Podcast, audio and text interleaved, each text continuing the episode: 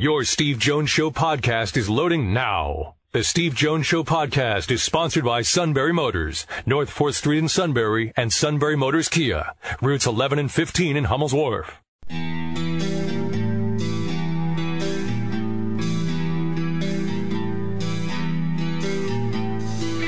Sports talk where your voice counts. This is the Steve Jones Show on News Radio 1070 WKOK. Now, from the Sunbury Motor Studio, here's Steve Jones. We welcome everyone back to Manhattan as Penn State gets ready to take on Mississippi State tonight in the NIT semifinals. Look, this is a team that Mississippi State, a lot of people don't know about. But the bottom line is that when you look at at them, and uh, Dick Jerardi and I had a long talk today with Fran Fraschilla over at uh, today, and uh, they're long, they're athletic. They have of late hit threes after spending most of the season not hitting threes. Uh, they haven't played like Penn State. They haven't played in a week. So we're going to find out uh, along the way where they are shooting wise, especially early in the game. Uh, the point guard's a very good player, uh, very good player. He has become, uh, in a lot of ways, a pass first, shoot second guy, but he's actually he's left-handed and is a good shooter. Uh, so we'll we'll see about this. The two Weatherspoons are very good. Holman comes off the bench, gives them some length. They do have shot blockers. This would be a game of all the games that Penn State has played in this month. There's only been one other game where I felt not having Mike Watkins hurt. And that was, of course, the Purdue game because of their height. But as we all know, uh, Mike's never played well against Purdue. But tonight, having Mike Watkins available would help. But I mean, it would really help because of the length that they have inside. They do have, you know, I mean, because they have a couple of shot blockers. It's not like they don't. They do. They have a couple of shot blockers, and. Uh, but they're a good team. But they're also susceptible to a couple things. They're susceptible to turning the ball over. That's big. They are susceptible to not hitting outside shots. That's big. Now, what really helped them against both Baylor and Louisville is they hit shots. After spending most of the season not hitting shots. So that's where we are going into this one. We're going to get Scott Franzke here, I believe, in a moment. And uh, Sean will let me know when we have him. And uh, we'll talk to him about the Phillies on the show. Uh, it is. Uh, but look, this hey, look, this is both teams are very good. Look, both teams are very good. You don't get to this stage unless you're very good. And what you've done is that once you get through the first game, and look, I've done a lot, obviously a lot of NIT games. Once you get through the first game, which means you're over the emotion of trying to get into the NCAA tournament. And don't hand me this, oh, they weren't going to get in. You're not a player sitting there thinking that you have a chance. Okay? You're a fan looking around at the landscape and like, oh, you know, I mean, I, I'm objective. You're a player. You've won some big games as a player. You think you've got a chance. Then there's a disappointment when it's official that you, you're not in. Now you've got to overcome that and you've got to be able to play. Well, against Temple, mm, for 37 minutes, they played the fog. Uh, then, once they get that last three minutes in, they play brilliantly at Notre Dame. They play brilliantly at Marquette. Uh, but I would I also point out too that both of those games were very favorable matchups for Penn State inside. Very favorable. Now tonight they'll have to overcome some of the matchup stuff. This is a game where John Harrar is going to have to again make a step forward in improvement. It's another game where Julian Moore is going to have to be that rock solid, dependable guy off the bench for you. That's what you're going to need tonight against them. They will get more of their points from twos than they do from threes by a wide margin. They also, you know, the other part too is they don't get to the free throw line much, Mississippi State. So if they're getting to the free throw line a lot, that's not going to be great. Now, conversely, Penn State's been getting to the line. Penn State in its last five games has had a minimum of 20 free throw attempts in each of the last five games. And Penn State is shooting 77% at the line in those five games. So that's been a plus. Penn State's been able to not only hit outside shots, been able to take the ball to the rack and that's will be another key tonight in the ball game. Can they get there? And watch out for the freshman Nick Weatherspoon. He is Shep Garner leads Penn State in charges taken this season. Nick Weatherspoon has taken 20 charges this season. He was second in the SEC in charges taken. It's pretty good for a freshman to play with that kind of savvy. And he is, uh, you know, he's a good player, good shooter. Older brother uh, is obviously the rock solid guy that has the ability to to fill a stat sheet. He'll get you rebounds. He'll get you some assists. He'll hit some shots. He's a good player. Penn State, you know, the odd thing is, is Josh Reaves, who played really well against Temple, played really well against Notre Dame, didn't play well against Marquette, right? and oddly enough, has never played well in Madison Square Garden. So he's going to have to settle in, and Josh is going to be a key guy for them tonight. If Josh can settle in and play well tonight, it's going to be important because he's going to get Peters out of the gate. Peters is listed at six one. He probably is 5'10 to 5'11. So Josh will have length on him. And if Josh can play him well, they're going to start out with Josh on him. And that's how they're going to do it at least to start out. Then after that, you switch up and you make some changes and adjustments as the game goes along. I think getting to the lead and playing with the lead is going to be important in a game like this. And it's tonight at 9:30. We'll be on at 9 o'clock this evening. 9:30 and a 9 o'clock airtime this evening. I know we're still trying to get Scott Franzke, right? Yeah, we have another message into uh, Rob Brooks of the Phillies. See if we can make that happen today. I told yeah. Rob we got 4:35 open in case Scott's running late. Yeah, that's fine. Yeah, no, we, we, appreciate the fact he's going to give us some time. Absolutely. As a matter of fact, but uh, that's the way uh, that's the way it plays out for the NIT coming up tonight. Uh, Zain Retherford winning his second consecutive Hodge Trophy. Uh, i know Kyle Snyder is a world champion. I've got that, but it's a different style. Okay, that's a little different style. As I've said on the show many times, and I know the fans will absolutely back this up, is that I think pound for pound he's the best wrestler in collegiate wrestling. Well, it's the second straight year he's won it. Now Penn State's won four of the last ten Hodge trophies. Okay, that's that's great. That's great. He deserves it. He and Ed Ruth, the three-time national champs in the history of Penn State wrestling. But Zain Retherford wins the Hodge Trophy as the nation's top wrestler. And who'd have thought that Zain's last match as a Penn Stater would be against an opponent ranked 15th from Lock Haven. From Lock Haven. and I grew up three blocks from campus from Lock Haven. Ronnie Perry, who, uh, man, you want yeah, a lot of people th- pretty much called him the most underrated wrestler of the whole tournament. Though just for how far is he, uh, oh. how far he got uh, in that 149 pound bracket.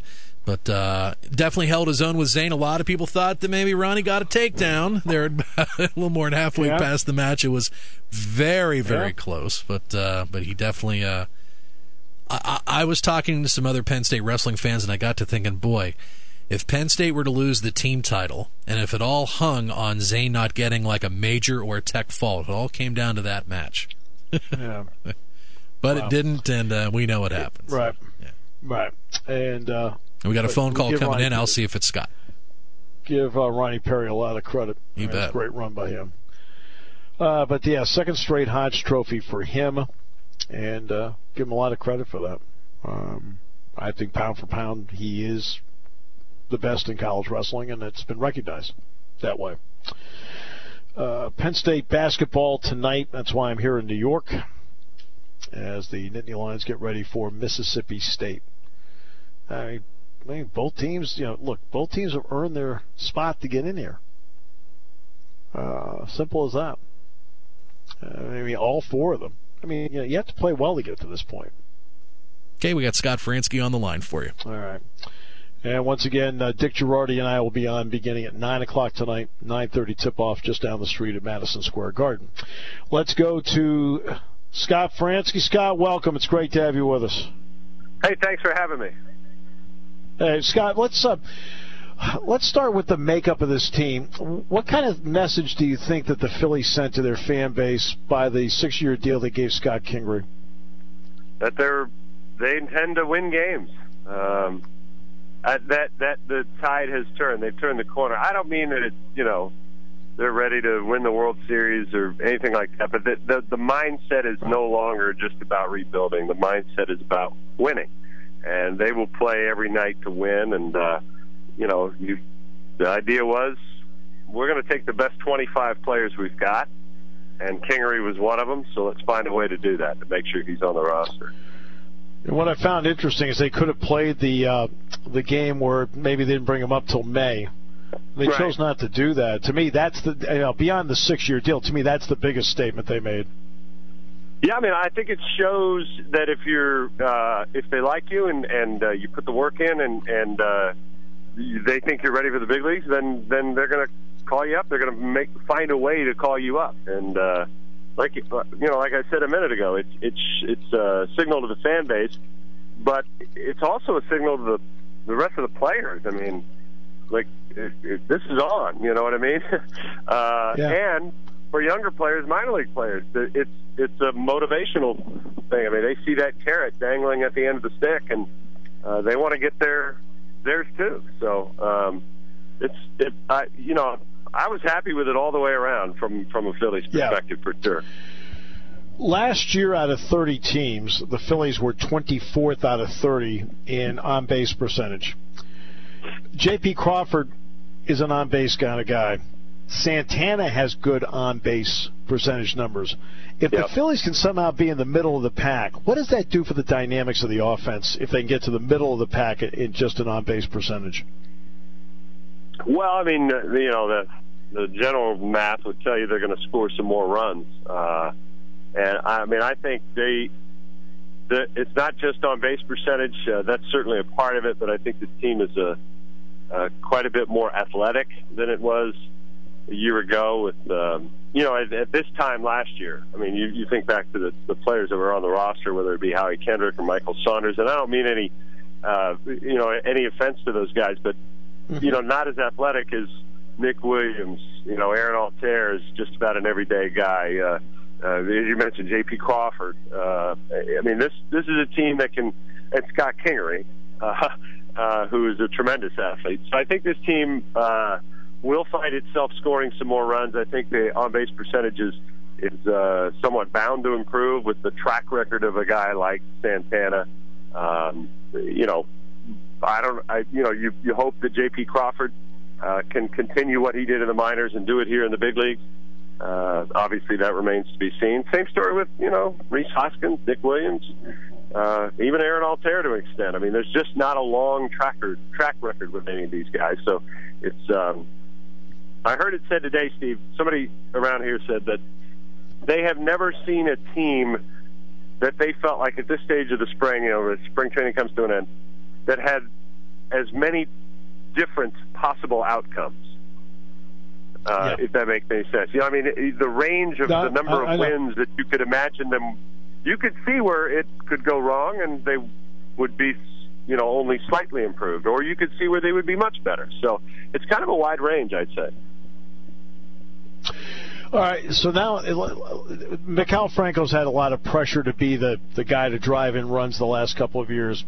Do you see the way the lineup shapes up that guys like Rhys Hoskins, Santana can have the ability maybe to uh, take some pressure off Franco, maybe have him relax a little bit? I would think so. Um, you know, that's going to obviously just kind of be up to Maikel. I mean, I think inherently it does take pressure off.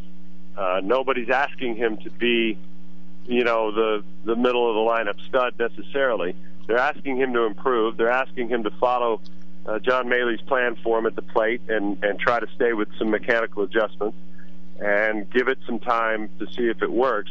Um, you know, but but a lot of that still comes down to to Franco. I mean, it's a hard game, uh, and and there's a lot that goes through a player's head, and so it'll be up to him whether he can deal with the pressure of it, whether he can deal with um, you know, his own internal pressures because he wants to be good, and uh, you know, he knows it's a big year for him. He knows that he's going to have to produce um, to to hold on to his spot. And you know, just look at hey, Scott Kingery's got a six year deal, uh, and he can play third base, right? yeah, right. Uh, I'm going to ask you about Jake Arrieta. When Okay. you look at him, what kind of presence can he have every fifth day? But what kind of presence can he have the other four days for the younger pitchers? Uh, you know, I mean, every fifth day, I think his track record speaks for itself, and um, Yep. the four days in between. Um, you know, I think the Cubs saw what he could be. Um, you know, to help guys like you know Kyle Hendricks along. Um, Mm-hmm. He wasn't the only veteran on that staff, certainly, but um, he's been there. He's seen it all. He's seen tremendous success, both as a as an individual, but also as a team. And he's also seen failure. I mean, he was shipped away from Baltimore with, uh, Yeah. you know, somewhat a, a pretty modest return for the Orioles. Uh, so he's seen it both ways. And I, you know, again, it's, I think he said, you know, at his press conference a few weeks ago, he's learned a lot more from his failures than he has his successes. And I think that's something that, um, you know, uh, young pitchers are going to have a lot of failure. I mean, young players, but certainly as we talk about the pitchers. Um, and I think having a guy who's been there, who's somewhat vocal about it, uh, to to help a Pivetta or a Velasquez if they get into a rut, if they get falling back on bad habits or whatever the case might be, I, I think it could be a tremendous help. This will be a question that's better asked in June once you've got a body of work to see in the regular season. But at least, what's your initial read on the personality of this team after a spring training? Uh, I think it's going to be loose. I think it's going to be a fun team. I do think it's going to be a hard working team. I think it's going to be a team that uh, people in Philadelphia will enjoy watching from that standpoint. I mean, they obviously always appreciate a team that uh, you know that plays hard and that that that you know plays to win. Uh, and I think they're going to get that. Now, the outcome may not be the way fans like it every night, but I think this team is going to have a certain character and a certain drive to to put that kind of a product out there. Pete so. I thought did a real, yeah, everybody does. I thought Pete McCann did a very good job under the circumstances. What kind of read do you have of Gabe Kapler as a manager? And is that a question better asked a month from now too? Yeah, I mean, we'll get to know him obviously a little better as a as a manager. There's there's almost no critiquing decision making and strategic stuff in spring training uh, because That's right. it. Yeah, I mean, you're just not.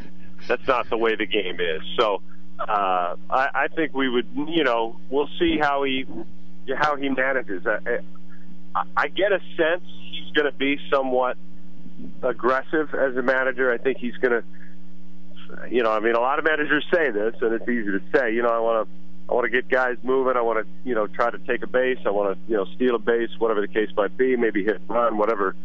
Uh, sometimes the personnel limits you in that regard as a manager.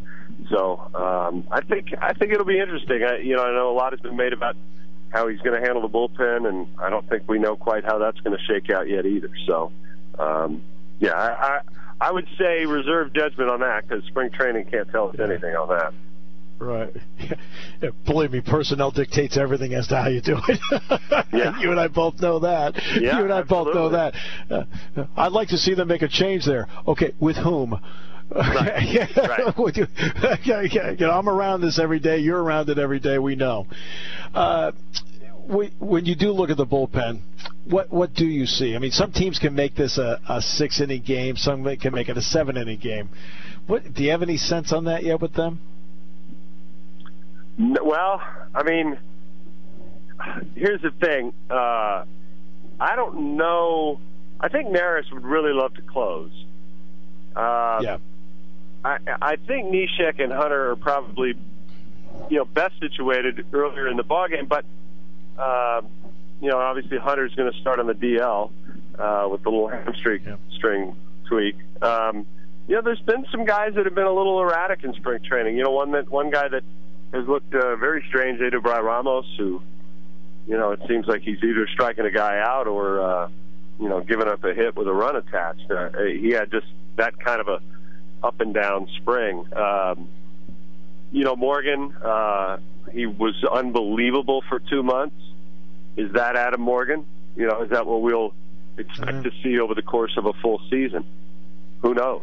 Um, I, think there, you know, while there are question marks, again, this this goes back to that wide range of possibilities. Um, if you Yeah. get continued growth from Neris, Garcia, Morgan, even Milner, to a you know maybe to a lesser extent, uh, Ramos, uh, then I just think uh, I think to me a big problem is going to be if the starters are not carrying at least a little bit of the weight. Um, they're gonna, that bullpen will get run down, and I think it's going to take. It's obviously going to take more than eight uh, healthy relievers. I mean, they're going to have to keep dipping into the minors to to make sure that there's always fresh arms, and they'll they'll be rotating guys in and out all the time. I would guess. I mean, that's kind of the the way it's been. You know, the last few years in baseball, you know, the Dodgers were a classic example of that, and I, I would expect the Phillies to to do the same. One last question. I'll let you go because I know we appreciate the time very much. Uh, how impressed have you been? You know, we always hear about quote the process. Well, now we're up to that intriguing part of the process. How impressed have you been by how the Phillies management has gone about doing this to get it to this point? Uh, I actually, yeah, I think they've done a, a pretty, pretty solid job. I mean, they they stuck with their plan. Uh, they had a stated plan and they stuck with it until uh, you know, at, at which time they felt like there were certain things they could do, a la Carlos Santana, Jake Arrieta, but Right. and but they never let emotion get in the way of doing it. They said, "Look, this is our plan.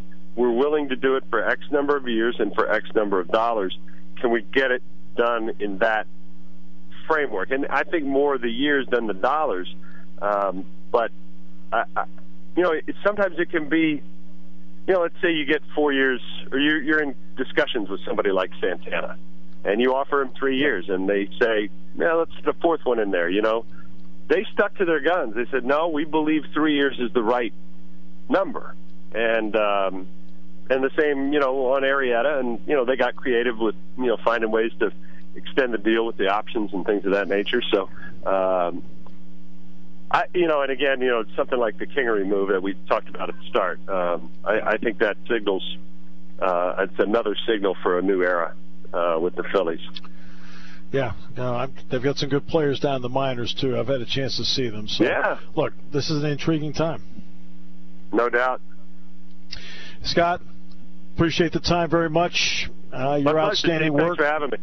Hey, your outstanding work gets us rolling here on Thursday. We're looking forward to a great summer. I appreciate it.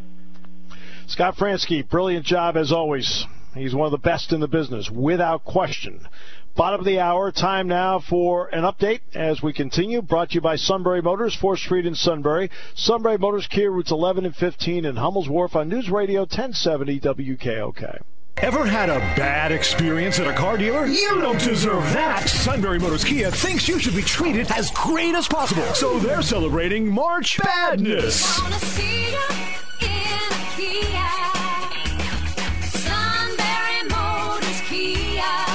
Badness is for anyone who may have not been treated like they were number one. Get 0% financing for up to 75 months on 2018 Kia Fortes, Optimas, Sportages, and Sorentos. 0% for 66 months on 2018 Kia Souls and Sedonas. And 0% for up to 60 months on 18 Kia Rios and Niros. All include Kia's 10-year, 100,000 mile powertrain warranty on the highest ranked brand in initial quality according to JD Power two years in a row. Plus, there's over 25 Kia certified pre-owned vehicles on the lot. Price to move. There's no bad treatment at SMC during March Badness at Sunbury Motors Kia, routes 11 and 15, Hummel's Wharf. Financing offers available to qualified buyers through payment financing. In lieu of excludes Kia Stinger and Cadenza. Warranty is unlimited powertrain warranty. For details, see retailer or go to kia.com. Taking your calls at 800 795 9565. This is The Steve Jones Show on News Radio 1070 WKOK. Now, from the Sunbury Motors Studio, here's Steve Jones. And the Sunbury Motors studio is mobile today in Times Square at the Marriott Marquis, overlooking literally from the 18th floor, looking straight down at Times Square. You heard Mark Lawrence use the words catbird seat. Well, it's in this city where that was talked about extensively. And because Red Barber is the one that came up with catbird seat. First of all, with the Brooklyn Dodgers, and then with the New York Yankees. Ah, the catbird seat here in New York. We're we're going down. We're going down Seventh Avenue to uh, uh, Madison Square Garden for shoot around, Mm-hmm. and of course the traffic is massive. Took forever. In fact, I walked back to, be, to make sure I was back here on time. I walked back. I, I and I beat the bus by a wide margin. I wasn't worried. And well, no, I walked. Yeah. I mean, you know, I mean, look, it's only it's what a dozen blocks. Come on, come here, break. Um, and so, um, and we're going down there, and he pulls out. And Gottfried's the driver, and Gottfried's not just a good driver; he's a great driver. I mean, he's great. So he pulls out on 45th, but he makes a right onto 8th Avenue because it, it, it, it's the only way he can do it. I thought maybe he'd keep going and get over the 9th and make the left, but he didn't do it. So he goes up 8th to 48th Street, makes the right, and now we're back on 7th Avenue. So we're coming down 7th Avenue, which means now we've doubled back. But now at least we're going toward Madison Square Garden. And Satchel Pierce says, and on your right is our hotel. it's like, these guys are pretty loose. Uh, and then one of them said, they said, why are so many people, why are all these people in the square? And that's where they're getting tickets for Broadway. So someone said somebody's getting their Broadway. Uh, these people are all lined up to get their Broadway tickets. And one of the other guys said, "Ah, Broadway's overrated." okay. Ah, youth, youth, lots of youth. Sounds like the spot uh, where you're at now. That'd be the place to be on New Year's Eve. I can't imagine how much that room would be. For, Oh, uh, my understanding is the room I'm in right now, on New Year for New Year's Eve is three thousand dollars a night. That's what I was told. Wow. The room I the room I'm in Shut is the three thousand dollars is three thousand dollars a night. Man, you can keep your ball Yeah. drop. I'll watch it from the window. I mean, I mean, I, it probably would, yeah. And say, uh, and something tells me they don't take points. Excuse me. Uh, how many points is this going to be? I don't know, about a quarter million. Actually, from your from your room with the window, would you be able to look out and see the ball drop if it were New Year's Eve? Uh, I can see the left side of the building. I mean, I can look straight. I look straight down, and I, at, uh, in other words, when I look out my window, I can see ABC News, and I can see Good Morning America. Okay. So I can look out my window, I can see that. To the right of that is where the police station is, and above that is the building. That's the epicenter. I Yep, can s yeah. I can see the left third of it, maybe the left half of it. Uh, I'd have to go to another location here to see the ball actually dropping. Okay. Now I've had a room on that side before, up in like I don't know, like the forty fourth floor or something like that, looking straight at it. And you know the shame of this is is that uh, my brother's not here because you know he you know he's seen all this with me, and it's his birthday today, by the way. Yes, I will. It is. We will is text the, the, Sultan of SWAT right now. We'll send him a little shout It out. is the yes, the Prince of Thieves. uh, it is his birthday. Oh, uh, want to make sure we got that in there. So he's celebrating Oh, his twenty first. So he's celebrating his twenty first for like the what the thirty third year, something like that, Uh, it's, it's been a while. give or take. Yeah, it's been a while. Well, he's younger than I am, so I have nothing I can say uh, in, in regards to age. And we were sitting around the other day, and the players were talking about eating this or eating that, and I, I picked up something to eat, and they said, "Oh," I said, "I said, no offense," I said, "I made it this far." They looked, "Oh, yeah." so, let's see. Uh, Well, let's see. He sang like Marilyn Monroe on your birthday. Yes. Oh, no, no, no.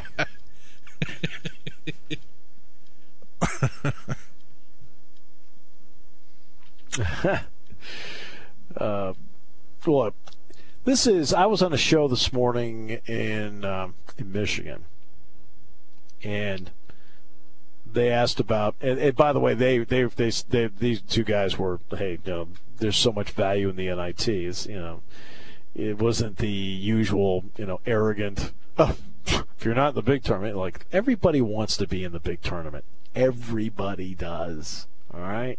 A everybody wants to be in the big tournament. Simple as that.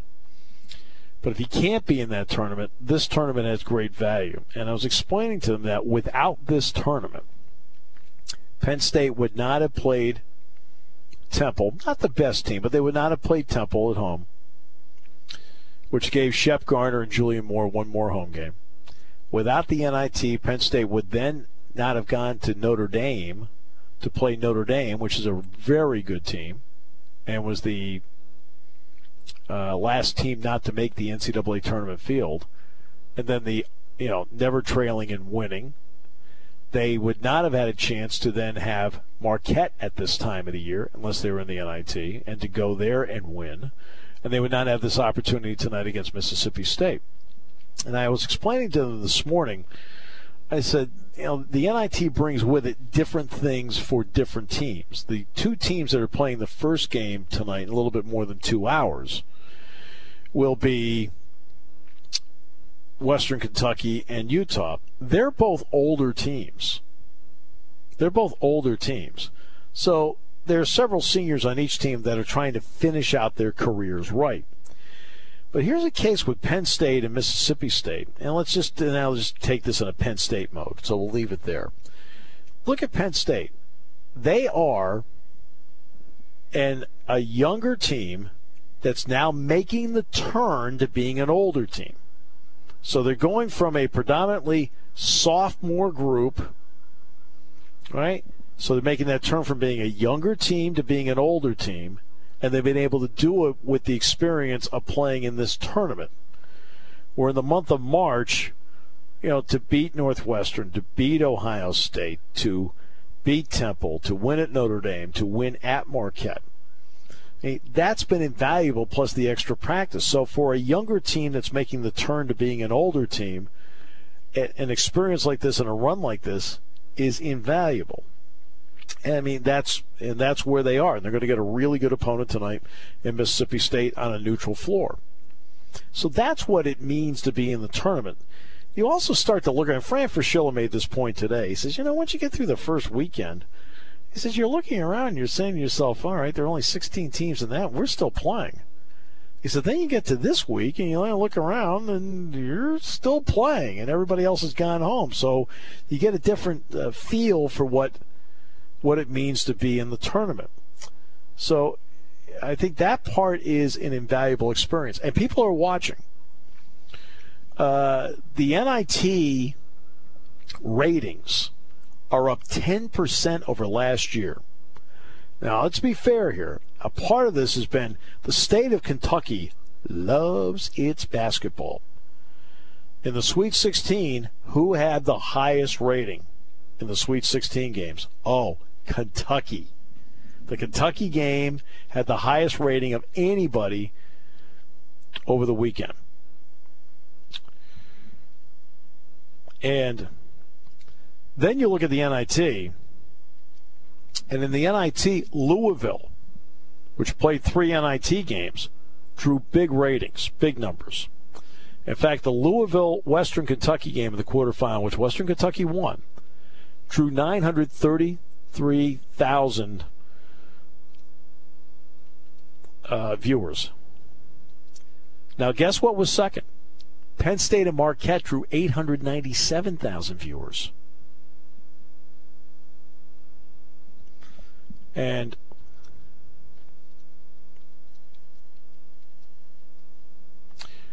and that's what's been impressive about this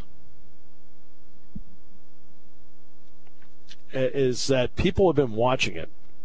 And I'll, I'll- I'll give you a little perspective. I mean, I mentioned the other day the Penn State Notre Dame game had 632,000 viewers. The NCAA Wrestling Championships at 628 in prime time.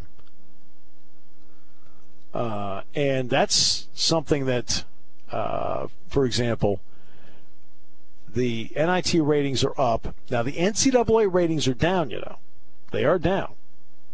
So the NCAA ratings are down a bit, and expect the NCAA Final Four to have lower ratings than last year. Why? Because last year the Final Four was on CBS. This year it's on TBS. Next year, when it goes back to CBS, I'll remind everybody that you're going to see a ratings increase. You know, I went through this last year. Next year it'll be down. I think uh, three years ago I said, look, it's going to go up next year because on CBS. I said the year after it's going to go down. Well, now we're this will be the year it goes down. Wrestling, it's interesting how it came out. Wrestling had the lowest viewership in six years. I mean, that was something. I, I'm not, you know. Uh, they the wrestling's ratings were eight percent lower than last year, and the viewership was fifteen percent lower than last year. So that that's that's uh, because if you notice the the wrestling community did not put out the press releases about ratings because the ratings fell, and so people have been interested in watching this across the country. Now, is it getting the same rating as NCIS? Oh, no, please. You know, but 897,000 homes for Penn State Marquette, 933,000 homes for Louisville and Western Kentucky. It's pretty good. That's pretty good. By the way, speaking of Louisville, uh, the story came out over the last hour. Yeah, yeah. Yeah, Chris Mack leaving Xavier to go to uh, Louisville. Seven year Wow. deal, for four million a year. Look, Louisville has outstanding facilities. They have a big basketball budget. It is backed up by ACC money. You can't compare the money that's poured into the Big East as to what's poured into the from the ACC. You can't. I don't blame Chris Mack for, for doing that. Uh, I, I think the opportunity is too great. Jeff Capel got hired by Pitt today. Not only that, see Capel got a seven-year deal. I mean, Heather Lyke I think knows that you know there's going to be a rebuilding process that needs to go on there. All right, we'll take a break. We'll wrap it up from Manhattan in a moment here on News Radio 1070 WKOK, brought to you by Sunbury Motors.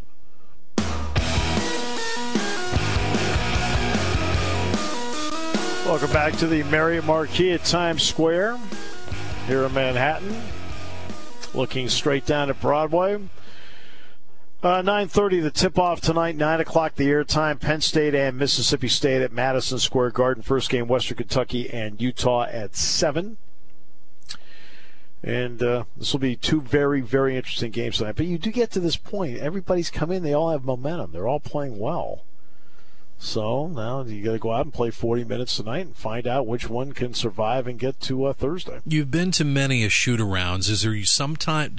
Is there a time here and there that you see something at shoot around that can parlay into something great at a pivotal point in a game later that night? Anything like that happen today at shoot around or no? No, they ran standard stuff today at shoot around. I mean, a couple things that I look for, for example, uh, I'll look at the free throw session to see who's in, because there are times where, you know, Lamar Stevens went through a slump. Well, he was slumping in practice, too. Uh, then I started to see him before the Big Ten tournament start to hit a few in practice, and he's had a great month at the free throw line. Uh, you know, I'll look at how Tony's shooting free throws, certain situations. I'll see what sets they want to run. Uh, at this point, there, you know, he's got a couple little wrinkles in there, so I'll see the wrinkles. So he's got a couple in there for tonight that they want to run. Uh, you know, I'll give you an example. Uh, the, you know, the play they ran at the end of the Ohio State game. They practiced that play. They also ran it in the Marquette game too, uh, at a key spot in the fourth quarter. And then the play they ran against Temple to Garner that put the game away. They practiced that play and shoot around five, six times that day. You know, and they, it's been in there before, but he hasn't used it that that often. Rarely. It's not going to show up often on film. And he said, "Look, there's a point tonight. I think we're going to have to use this." And they ran it five, six different times. And when it came to the game, they executed it perfectly. And so, I mean, sometimes, sometimes, I mean, sometimes they see stuff like that. You know, you can see what you know what they want to do game plan wise, how you know how they want to run it. You know, and Shep Garner's become a really good player for them in, in a lot of ways. I mean, we see how Shep shoots. He's averaging 20.2 points a game in his five Madison Square Garden games. Uh, but Shep has become a, a an improved defender, and he has become an outstanding screener. I don't think people have any idea how many points Penn State has scored in this stretch run because Shep Garner shed a, uh, set a screen that allowed the shooter to get into a spot to score. And a lot of those screens are down low where you're not going to see it. And John Harris is a really good screener, too. Um, but Penn, Penn State's been getting to the free throw line. They spent a good chunk of the season not getting there. Now they've had 20 attempts or better in each of the last five games. In fact, they're averaging 24 free throw attempts per game in the last five games. And Penn State's hitting 77% of them in this span. I mean, that's been great to get free points. That's that's been a big plus for them. Tony Carr's shot the ball well in Madison Square Garden as well. He's averaging like 18 and a half points a game in his Madison Square Garden games. Since you brought since you brought his name up, uh, when when he takes the three point shot, he has such a rainbow with the way the ball, the trajectory. It has such a it has such a rainbow effect to it. I mean, am I looking at it wrong, or I mean, No, or is that no, just no, a, that's just a shooting style? Bill Bill Raftery had a great had a great line, and I think he said it on BTN, not on CBS. He said there's some CYO leagues where the ceiling isn't high enough for that. no, at Madison Square Garden, Madison Square is absolutely built perfectly for that shot. But yeah, he does take a very high arching shot. So there you go. Uh, Zain Retherford, Hodge Award winner, second consecutive year. Penn State's won four of the last ten. He's won two of them. And pound for pound, he is the best wrestler in the country. And basketball tonight, the NIT semifinals at Madison Square Garden here in New York. The Nittany Lions and Mississippi State, 9.30 the tip-off. I'm beginning at 9 o'clock on News Radio 1070 WKOK, streaming live on WKOK.com and on the Penn State Sports Network. Today's show brought to you by Sunbury Motors, 4th Street in Sunbury, Sunbury Motors Kia routes 11 and 15 in Hummel's Wharf on News Radio 1070 WKOK.